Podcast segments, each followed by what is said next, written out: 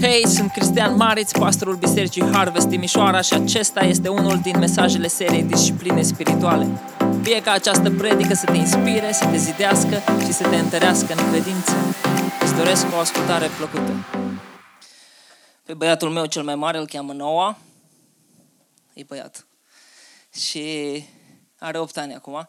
În urmă cu 3-4 ani, deci pe când avea el 4-5 ani, locuiam în Alba Iulia, și eram în apartamentul nostru, vine el la mine, tati, tati, avea o treabă cu mine, voia să rămână lângă mine, că era curios de ceea ce eu făceam. Și eu ziceam, Noa, du-te un pic, lasă-mă acum. Tati, dar vreau să stau și eu aici. Nu, du-te un pic, lasă, gata, tati, și după aia. Nu, dar vreau să stau. Nu, du-te, mă, băiatul. Nu, tati, vreau să... Nu, du-te. Se duce și ce? Să știi că am pecat, dar în inima mea a rămas. Să știi că am plecat, dar în inima mea a rămas. Și atunci se ridică o întrebare. Noua a fost supus sau n-a fost supus? Întrebare întrebătoare. Urmează un mesaj care nu e deloc popular. E, nu e un mesaj care gâdilă urechile și fără alte menajamente vreau să intrăm direct în text și vă îndemn să deschideți la Filipeni, capitolul 2, începând cu versetul 1. Filipeni, capitolul 2, versetul 1.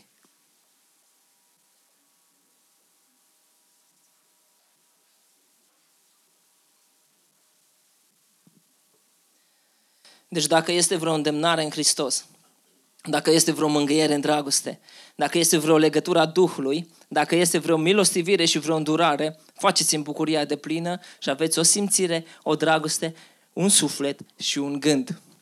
Și ne oprim aici pentru început. Deci, dacă este vreo. De multe ori Apostolul Pavel folosește acest dacă nu ca o condiție.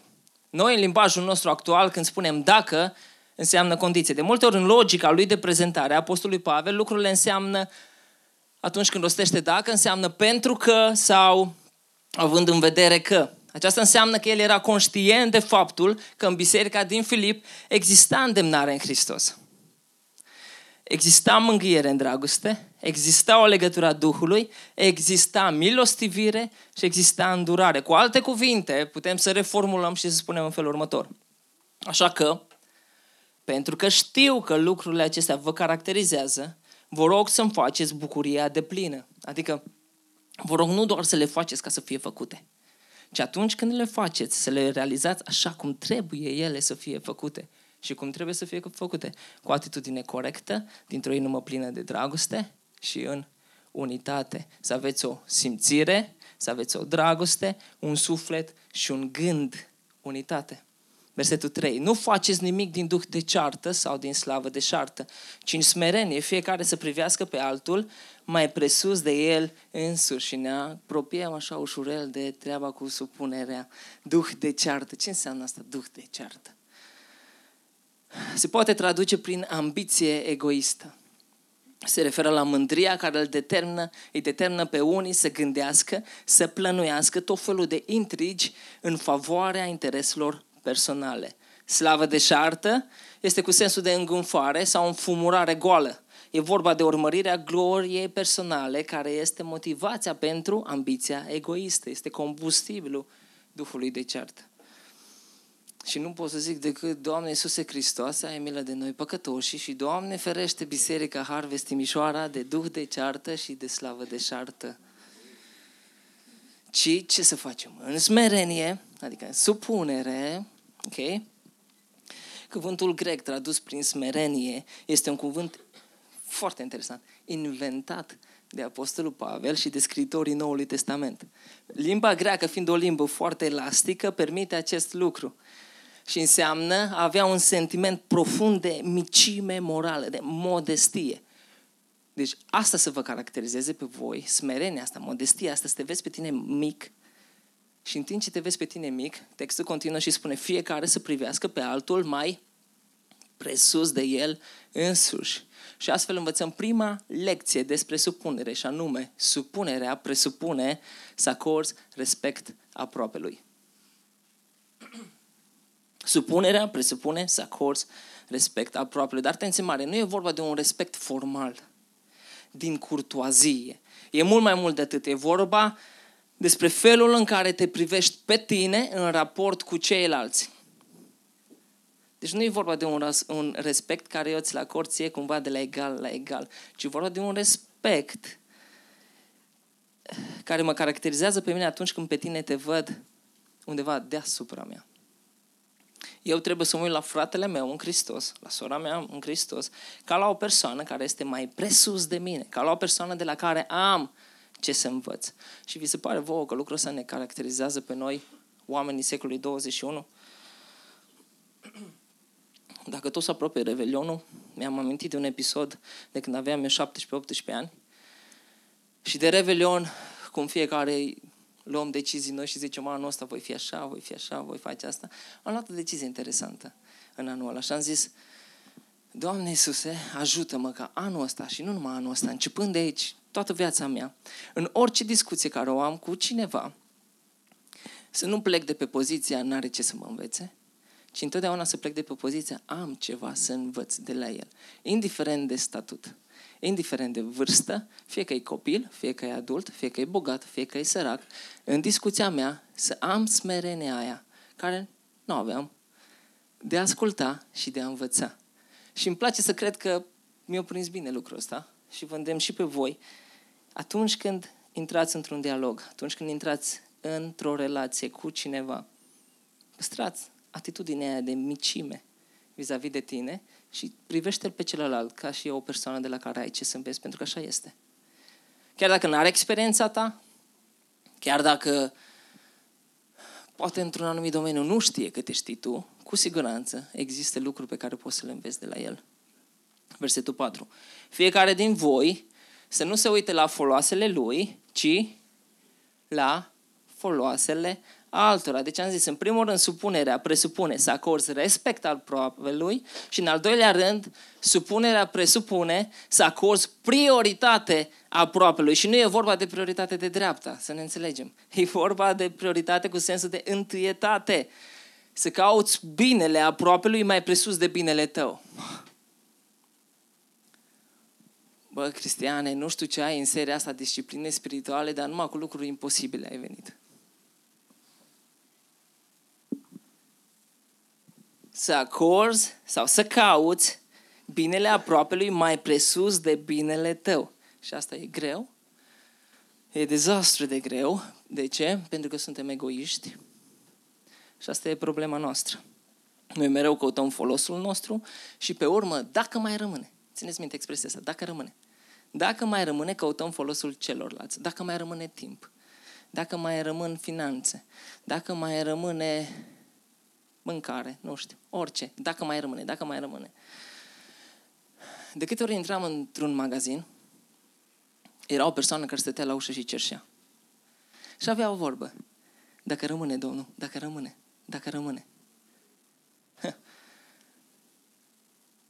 În ultima vreme n-am mai văzut-o, pentru că majoritatea plătesc cu cardul și nu mai rămâne. Dar pe vremea aia rămânea mărunțiș.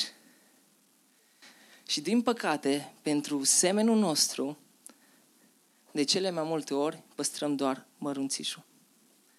Mărunțișul din surplusul nostru.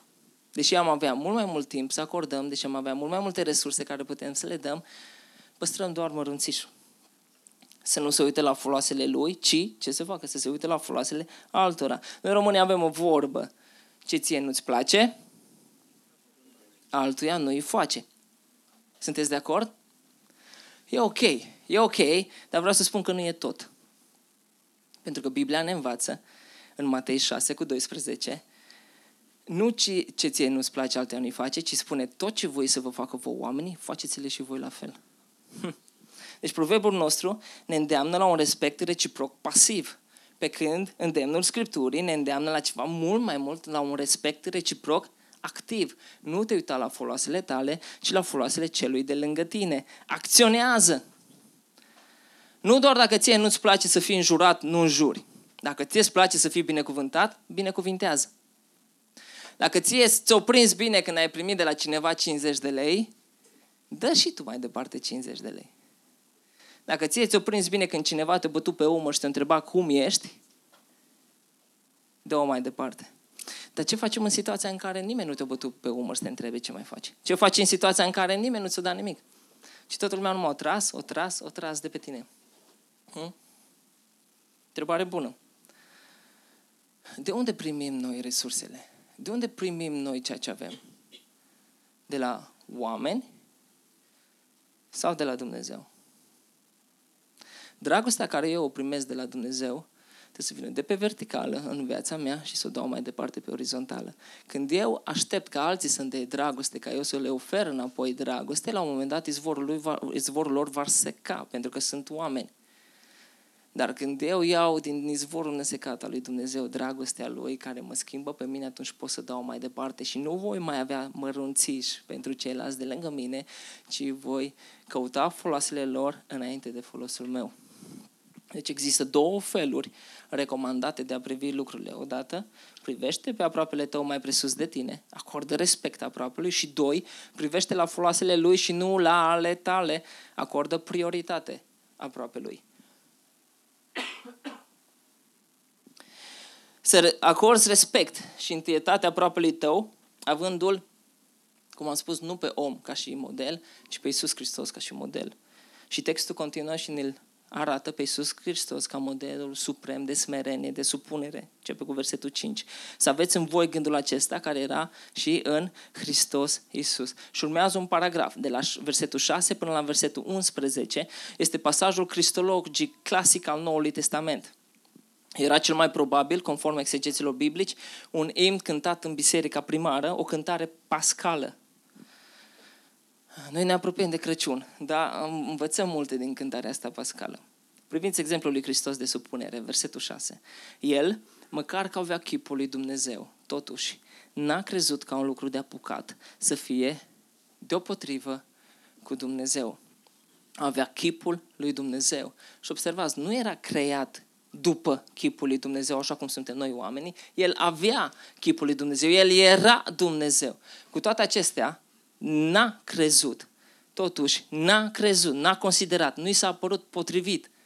El, Iisus Hristos, Dumnezeu din Dumnezeu, deși avea toate drepturile și privilegiile divinității, nu a considerat ca un lucru de apucat să fie deopotrivă cu Dumnezeu. Ce înseamnă un lucru de apucat? Termenul folosit în greacă denotă orice lucru care a ajuns să fie ținut, capturat.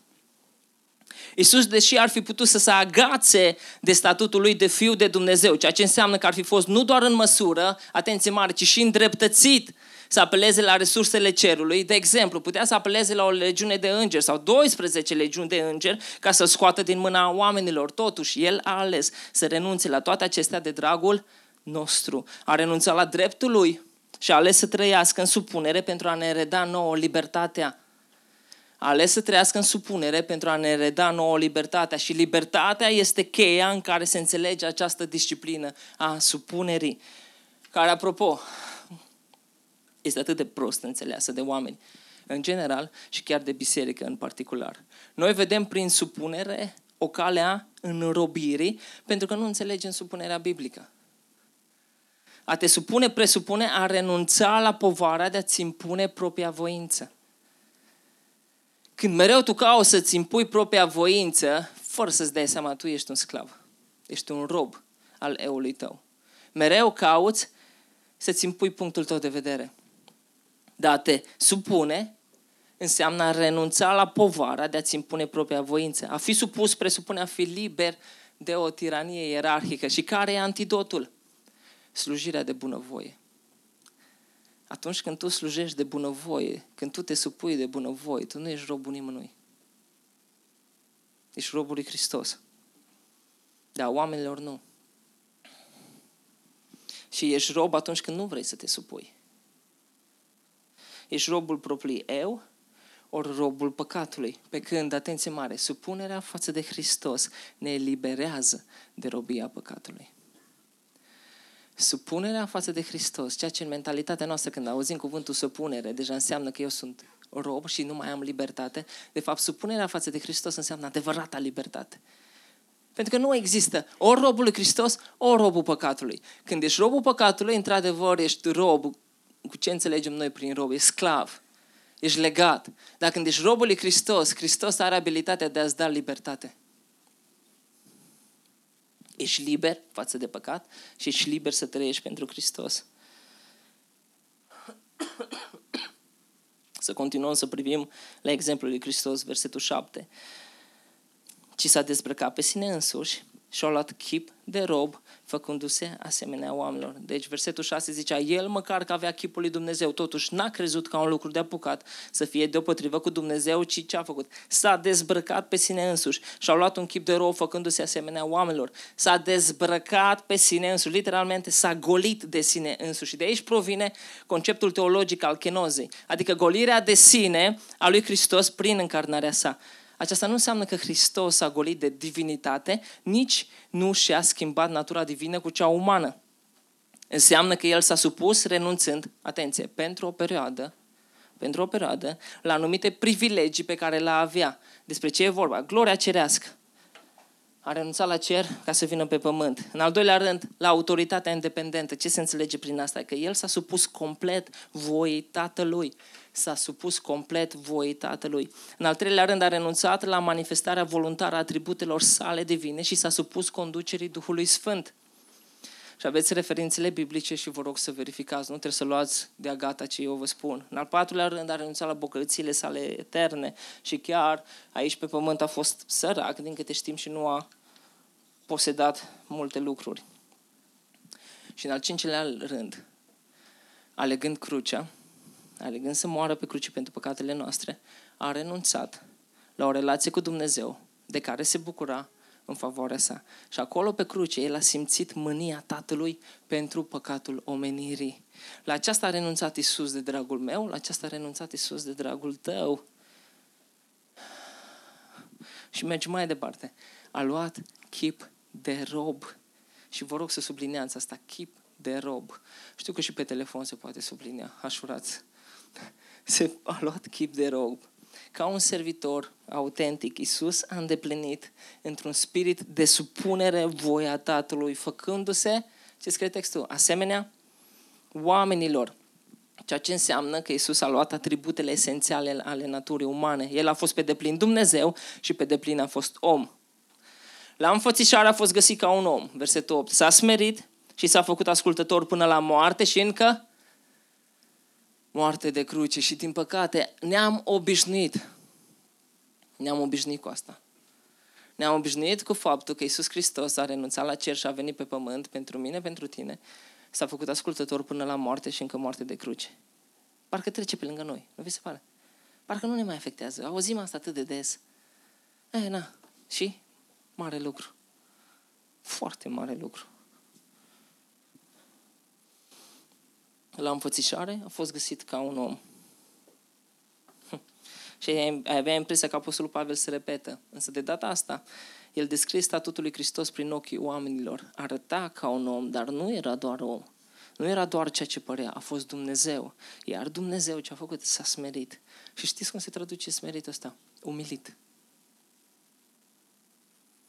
Nu doar prin întrupare, ori prin trăire, ci prin moarte. s-a făcut ascultător până la moarte și nu orice fel de moarte, încă moarte de cruce. În contextul primului secol nu exista o moarte mai umilitoare, mai crudă, mai oribilă decât moartea pe cruce. Era moartea răufăcătorilor și asta a fost moartea pe, prin care a murit cel care nu avea păcat. Atât de mult s-a smerit Isus până la nivelul cel mai de jos care putea să existe. Nu exista loc mai jos unde Isus putea să se ducă să se smerească. A acceptat supunere totală, dragul nostru. A trăit în supunere totală față de Tatăl, versetul 9, 9 și aici o să ne înveselim puțin, că de aici începe partea ascendentă, partea crescândă, unde Dumnezeu îl răsplătește pe Isus. De aceea și Dumnezeu ce a făcut? L-a înălțat nespus de mult și a dat numele care este mai presus de orice nume. De aceea, deci avem de a face cu o relație de tip cauză-efect. Dumnezeu l-a înălțat nespus de mult. Hristos a trăit cea mai profundă formă de supunere. Fapt pentru care Dumnezeu l-a înălțat atât de mult încât nu poate să fie descris prin cuvinte, nespus. Nu se poate spune cât de mult l-a înălțat Isus, pentru că atât de mult s-a coborât El. Și nici supunerea Lui și coborârea Lui nu o putem exprima în cuvinte și de aceea El a beneficiat de o ridicare în slavă nespus. El este mai presus, i s-a dat un nume mai presus de orice nume. I s-a dat un nume mai presus de orice nume. El este Domnul, spuneți voi, Domnul, domnilor, regele, regilor. El este mai presus de orice conducere, de orice autoritate, de orice putere, de domnie și orice nume dat. Pentru că în numele Lui, Isus, să se plece ori genunchi a celor din ceruri, de pe pământ și de sub pământ. Și aici intervine responsabilitatea noastră. În numele Lui să se plece orice genunchi Hristos a părăsit cerul, a venit pe pământ, a trăit în supunere, a murit în supunere, a fost înălțat și acum e rândul nostru să ne supunem. Să se plece orice genunchi, orice genunchi, orice genunchi. Deci dacă cineva se gândește că va putea să scape de asta, se înșală marnic. Dacă genunchii tăi fac parte din mulțimea genunchilor de pe pământ, sau din cer sau de sub pământ, tu atunci ți-l vei pleca în fața lui Isus. Fie îngerii din cer, cât și oamenii răscumpărați, care nu mai sunt printre noi, credincioșii de pe pământ, până chiar și rebelii și nesupușii de pe pământ, demonii și oamenii care au murit fără să fie mântuiți. Toți se vor închina plecându-și genunchiul în fața lui Hristos. Toți. Toți. Toți aceia care azi îl resping, toți aceia care azi neagă existența, la un moment dat se vor supune înaintea lui. Și întrebarea se ridică, de ce să nu te supui acum? De ce să nu te supui de bunăvoie ca în acea zi, când fiecare genunchi se va pleca în fața lui, genunchiul tău să se plece din postura de prieten, din postura de rob bun și credincios și nu din postura de rob viclean și leneș. O parte dintre oameni care își, ple- își vor pleca genunchiul înaintea lui, că toți o vor face, vor avea parte de veșnicia împreună cu el. Altă parte, care își vor pleca genunchiul din postura de rob, viclean și leneș, vor fi despărțiți pentru totdeauna de el. Nu există, nu există altă soluție. La un moment dat îți vei pleca genunchiul înaintea lui Dumnezeu și atunci se ridică întrebarea, de ce să nu-l pleci acum? Dacă tot vine ziua aia când oricum îl vei pleca, de ce să nu-ți pleci genunchiul acum de bunăvoie? De, ca atunci să zică, vină un rob bun și credincios de intră în bucuria stăpânului tău. De ce să amâni inevitabilul? De ce să nu practici astăzi disciplina asta supunerii? Cu tot ce sunt, cu tot ce am, cu tot ce gândesc, cu tot ce fac, să fiu în concordanță cu voia Lui și nu cu interesul meu, nu cu ceea ce eu vreau. Și orice limbă să mărturisească spre slava lui Dumnezeu Tatăl că Iisus Hristos este Domnul. Deci genunchiul ți vei pleca și limba ta va mărturisi că Iisus, Iisus Hristos este Domnul. Dacă tu astăzi nu crezi că Iisus Hristos este Domnul, dă voi să-ți dau o veste, poate nu e așa de bună pentru tine. Va veni ziua când cu gurița ta vei spune Iisus Hristos este Domnul. Toți. Gândește-te acum la prietenul ăla tău care zice nu există Dumnezeu. Și sper că inima voastră e plină de compasiune pentru el.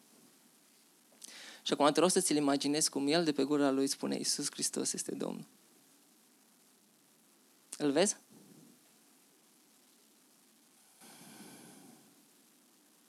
Și asta n-ar trebui să mă motiveze pe mine ca acum și aici să fac tot ce ține de mine, ca El să afirme aici și acum pe pământ că Iisus Hristos este Domnul, ca să nu ajungă să afirme atunci când e prea târziu. De spus oricum vă spune. Orice limbă să mărturisească. Cuvântul grec pentru a mărturisi înseamnă a recunoaște, a afirma sau a fi de acord. Și toți vom face asta, fie plin de bucurie, fie plin de durere și remușcare, că aici pe pământ nu ne-am supus Lui. Toți vom mărturisi că Iisus Hristos este Domnul. Spre slava lui Dumnezeu, Tatăl și acesta este în final scopul supunerii și înălțării lui Hristos, glorificarea lui Dumnezeu. Și acesta este și scopul nostru, glorificarea lui Dumnezeu. De aceea, având modelul lui Hristos, vrem și noi să practicăm disciplina supunerii. Și așa cum am învățat azi, vrem să practicăm disciplina supunerii fiind conștient că supunerea presupune în primul rând să acorzi respect aproapelui și în al doilea rând să acorzi prioritate aproapelui. Dar nu după standardul lumii, ci după standardul lui impus de Hristos. Supunerea care renunță la dreptul ei, la privilegii, pentru că asta a făcut Hristos. A renunțat la dreptul lui, a renunțat la privilegii și în același timp a fost o supunere care a dus libertate. Și asta nu trebuie să uităm. Practicăm supunerea după standardul lui Hristos, nu după standardul nostru. Chiar dacă te doare, chiar dacă ai impresia că pierzi, nu uita tu de fapt vei câștiga. Nu vei pierde niciodată când te supui lui Hristos. Deci, având acestea în minte, a sosit vremea să fim ceva mai practici și să privim supunerea prin prisma relațiilor pe care le avem. Pentru că e vorba de respect și e vorba de întietate, prioritate pe care o acordăm aproapelui nostru. Și se ridică întrebarea, cine e aproapele meu? Cine este aproapele nostru? În primul rând, în cazul celor căsătoriți, începem așa, e vorba de soț, respectiv soție. Și atunci avem primul punct, supunerea în relațiile conjugale. Rămâneți cu modelul lui Hristos în minte. Supunerea care a renunțat la drept, supunerea care a renunțat la privilegii ce de curte și supunerea care a adus libertate. Și nu uita, atunci când tu te supui celuilalt, trebuie să-i acorzi respect și trebuie să-i acorzi prioritate. Dar nu respect în felul lumii, ci respectul care îl privește de jos în sus. Ok? Supunerea în relațiile conjugale. Și ați auzit spunând pe bărbați, dragă, fii supusă că așa scrie. Fii supusă că așa scrie. Și data viitoare când bărbatul tău spune, dragă, fii supusă că așa scrie, știi ce se zice? Unde scrie? Arată-mi unde scrie. Undeva în Noul Testament. Da, e adevărat, scrie în Efeseni 5 cu 22. Nevestelor, fiți supuse bărbaților voștri ca Domnului. Bărbaților, vă mă adresez. Problema nu e că cităm greșit. Problema nu e că nu știm referința. Problema e că acest verset nu ne este adresat nouă. Să aici mai multe surori. Nu mă uit bine. Unde sunt bărbați?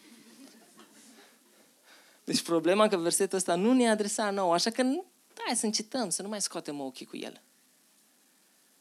Nevestelor, fiți supuse bărbaților voștri, fiți supuse, este grecescul hupotaso, care înseamnă așeza ceva sub altceva. Nu ca inferioritate, atenție, ci ca complementaritate.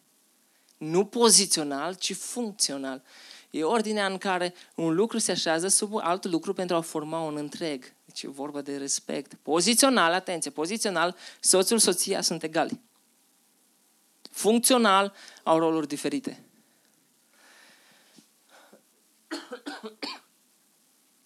Supuse de bunăvoie bărbaților voștri și nu socrilor ori părinților. Prin supunere tu ai ieșit de sub autoritatea părinților și ai intrat sub autoritatea soțului tău.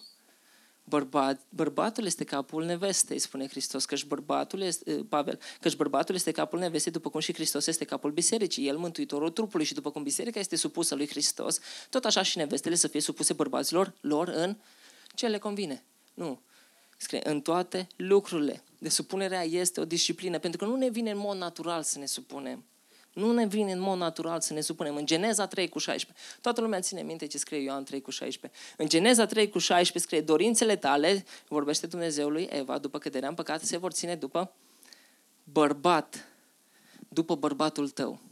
Asta e important, e un detaliu foarte important. Dorințele tale se vor ține după bărbatul tău. Și atunci bărbații când citim versetul se zice, mamă mia, ne încordăm. Deci, wow, se lipită după mine, vine după mine soția mea. Nu, nu asta înseamnă. Deci că dorința, se, dorința ta se va ține după bărbatul tău, este vorba despre uh, voința femeii de a se ridica deasupra bărbatului. Și nu e vorba de faptul că ai magnet și o atragi, ci e vorba de faptul că vrea să-ți iei locul. Dorința dorințele tale se vor ține după bărbatul tău și vei vrea tu să domini. Ok, am înțeles. În linii mari, că subiectul ăsta necesită o conferință întreagă și care a fost ieri, ați auzit. Nevestelor fi supuse bărbaților voștri, ca Domnului. Ok, am înțeles, trebuie să fiu supusă bărbatului meu. Am înțeles că de, ispita pândește la ușă și îmi doresc în permanență să iau locul. Am înțeles că pozițional suntem egali, funcțional avem roluri diferite. Am înțeles că supunerea nu vine în mod natural, ci trebuie disciplinată, dar care e limita supunerii în relația conjugală? Nevestelor, fiți supuse bărbaților voștri cum se cuvine în Domnul, Coloseni 3 cu 18, cum se cuvine în Domnul. Limitele respectului tău e trasat de Domnul. Iar limita este imoralul, care înseamnă încălcarea legii lui Dumnezeu, și este ilegalul, care înseamnă încălcarea legii statului. Când bărbatul tău, și ascultați-mă bine, când bărbatul tău te îndeamnă la ceea ce este imoral sau ilegal, fie că este vorba de păcat ori de nerespectarea legilor, ești liberă să nu te supui.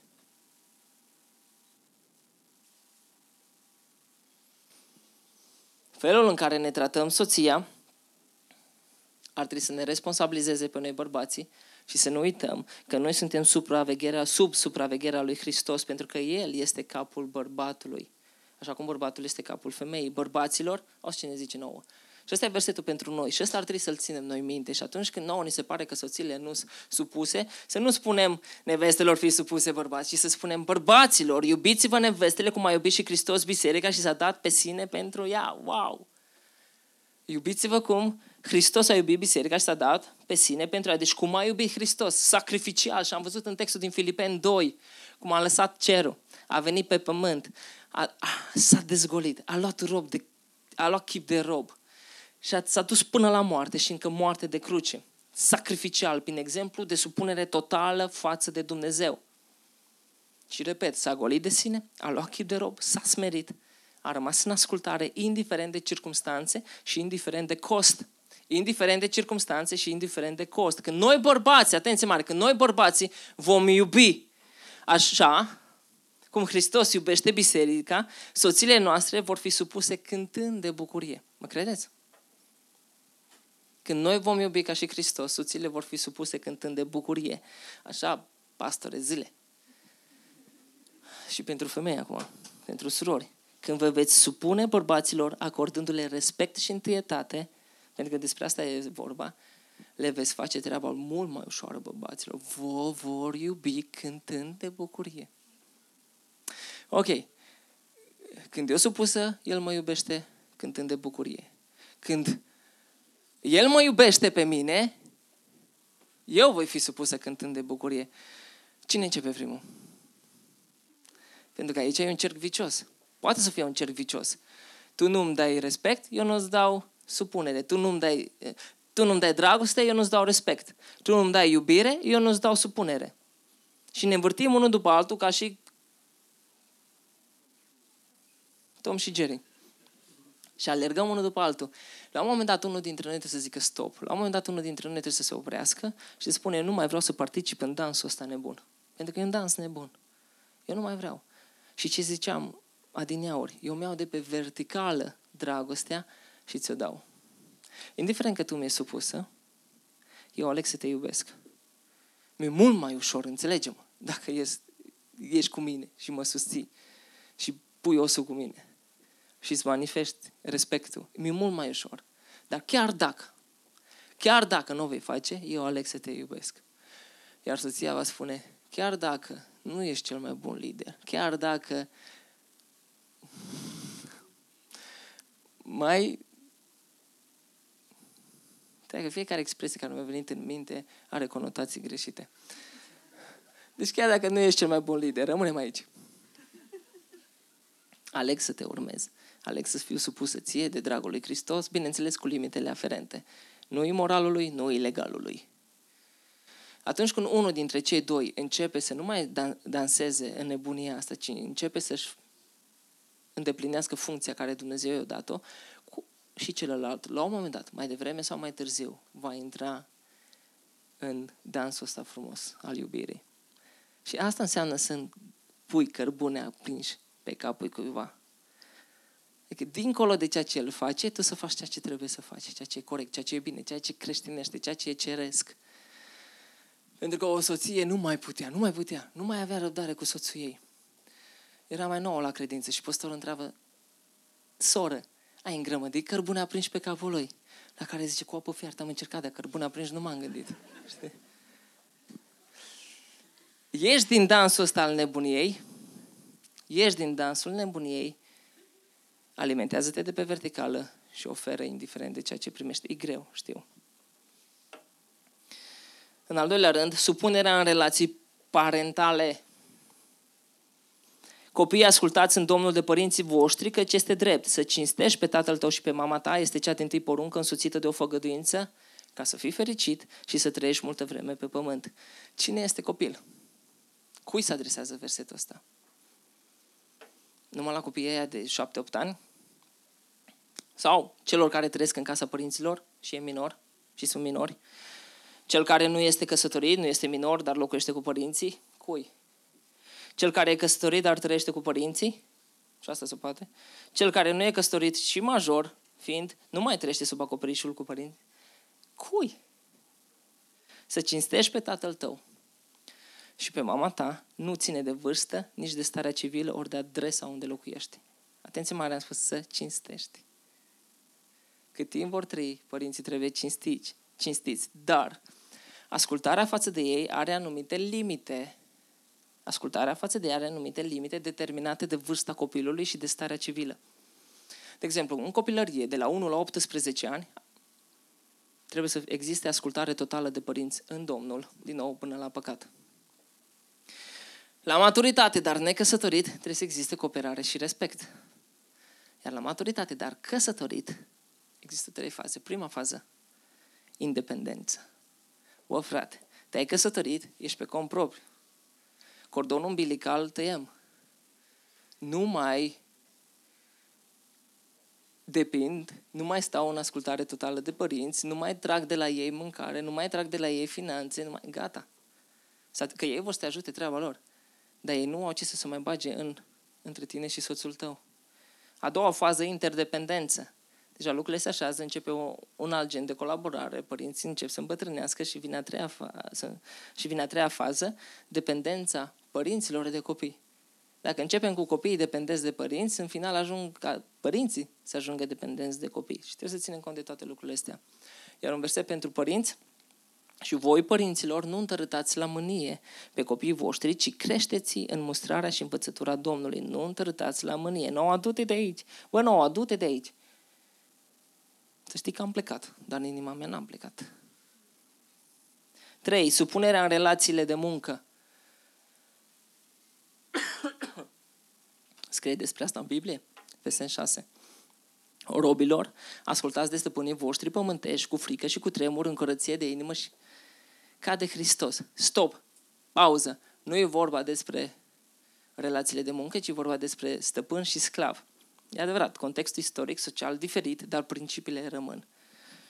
Versetul 6. Slujiți-le nu numai când sunteți sub ochii lor, ca și cum ați vrea să placeți oamenilor, ci ca niște robe al lui Hristos care fac din inimă voia lui Dumnezeu. Slujiți-le cu bucurie ca Domnului, iar nu oamenilor. Căci știți că fiecare, fie rob, fie slobot, va primi răsplata de la Domnul după binele pe care îl va fi făcut. Deci, cu alte cuvinte, fără comentarii, fără bârfe. Chiar dacă asta e un sport național. Fără. Pentru că mereu suntem sub privirile Domnului. Când mergi la lucru, te gândești că eu fac ce fac pentru Domnul? Te gândești că Domnul mă vede ce fac? Și că chiar și pentru ceea ce eu muncesc aici la lucrul meu, la jobul meu, Dumnezeu mă va răsplăti sau mă va trage la răspundere?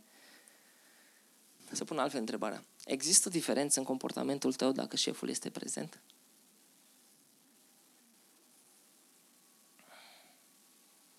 Pentru șefi. Și voi, stăpânilor, purtați-vă la fel cu ei.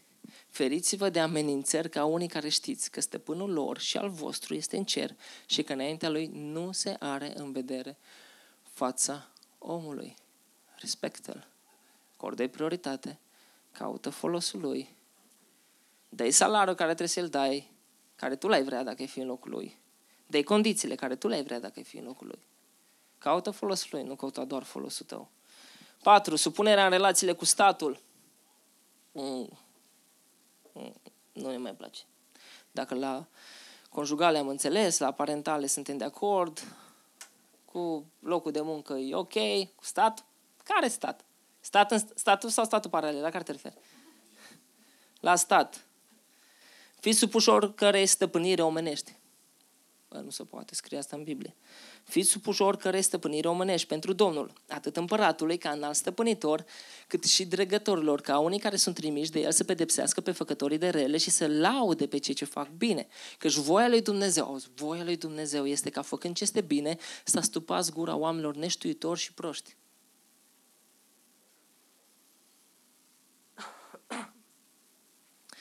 Textul ăsta din 1 Petru 2 e scris pe vremea împăratului Nero. Nero, nebunul, care a incendiat Roma.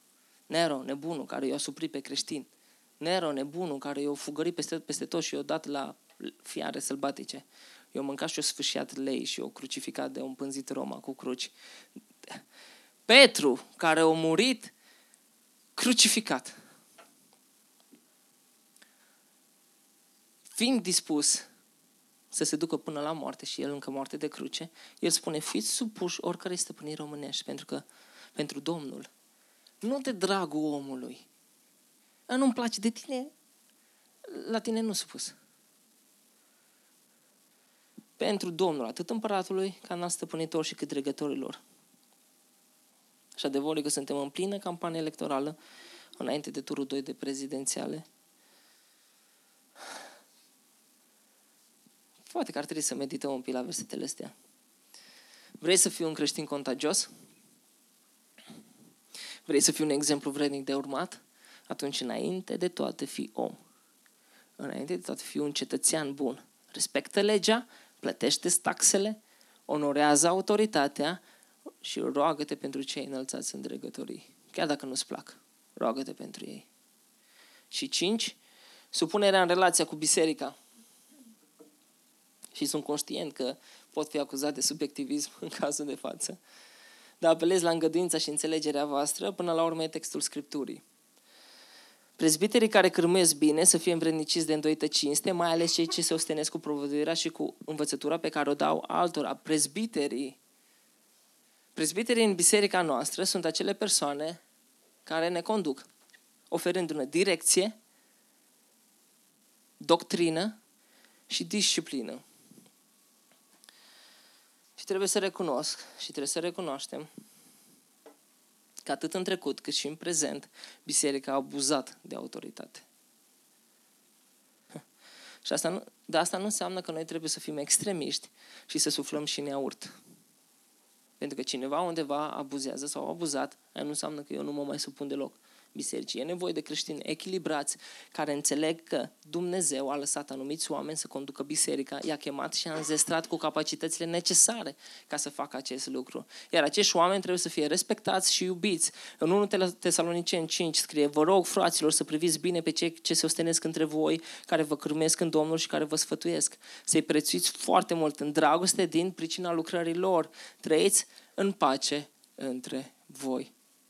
Foarte interesant cum prețuirea liderilor e pusă acolo lângă trăiți în pace. Există o legătură între felul în care tu îți prețuiești liderii și le arezi dragoste, le arezi respect și pacea din interiorul bisericii. Bun. Când a fost vorba despre relațiile conjugale, am spus o limită. Dacă nu e vorba de celelalte, Uh, nu există limite?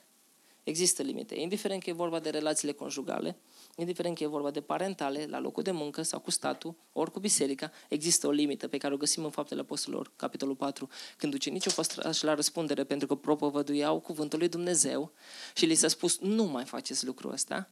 Ce au spus ucenicii? Se cade să ascultăm de Dumnezeu mai mult de oameni. Și asta e limita tuturor acestor relații de supunere. Se cade să asculți mai mult de Dumnezeu decât de oameni. Și atunci când cineva te împinge spre imoral, spre ilegal, se cade să asculți mai mult de Dumnezeu decât de oameni. Și să nu uităm, supunerea nu e calea opresiunii, ci e calea spre libertate. Cine va practica disciplina supunere va fi liber cu adevărat. Și cea mai mare bătălie a supunerii nu e bătălia cu soțul, nu e bătălia cu soția, nu e cu șeful, nu e cu profesorul, nu e cu statul sau cu orice altă autoritate. Cea mai mare bătălie a supunerii este cu mine însumi. Cea mai mare bătălie care o duc este cu mine însumi. De aceea, în toate aceste relații pe care le-am amintit, nu putem aplica supunerea biblică până când nu ne supunem lui Dumnezeu. Nu putem să aplicăm supunerea biblică până când nu ne supunem lui Dumnezeu.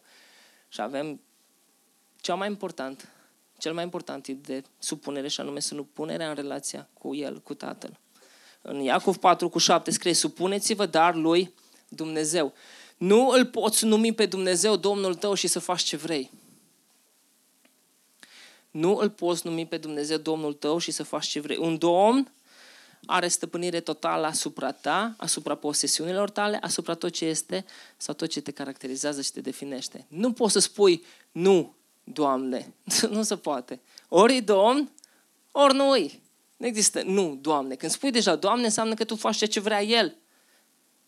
În relația cu soțul, în relația cu soția, în relația cu statul, în relația cu părinții, în relația cu copiii, în relații, indiferent ce relații mai avem cu statul, ori cu biserica supunerea față de Dumnezeu. Dacă toate supunerile astea de pe orizontal au limite, supunerea față de Dumnezeu nu are limite. Nu are limite, este totală și este după modelul lui Hristos. El s-a supus total lui Dumnezeu. Iar supunerea față de aproapele meu presupune să-i acord, ce am spus, respect și întâietate. Fiecare să privească pe altul mai presus de el însuși, fiecare din voi să se uite nu la foloasele lui, ci la foloasele altora, după modelul lui Hristos. Și asta îmi doresc să ne ajute Dumnezeu pe fiecare dintre noi. Amin. Amin. Să fim supuși după modelul lui.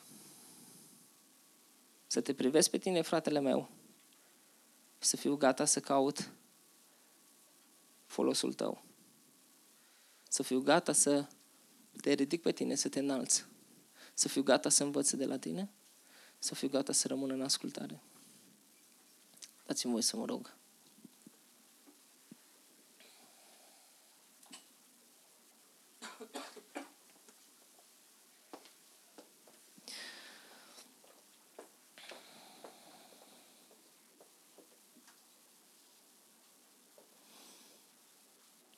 Tatăl nostru care ești în ceruri, Tatăl nostru care ești între noi, Tatăl nostru care locuiești în viețile noastre, Tatăl nostru, ție care îți pasă de noi, venim în fața ta,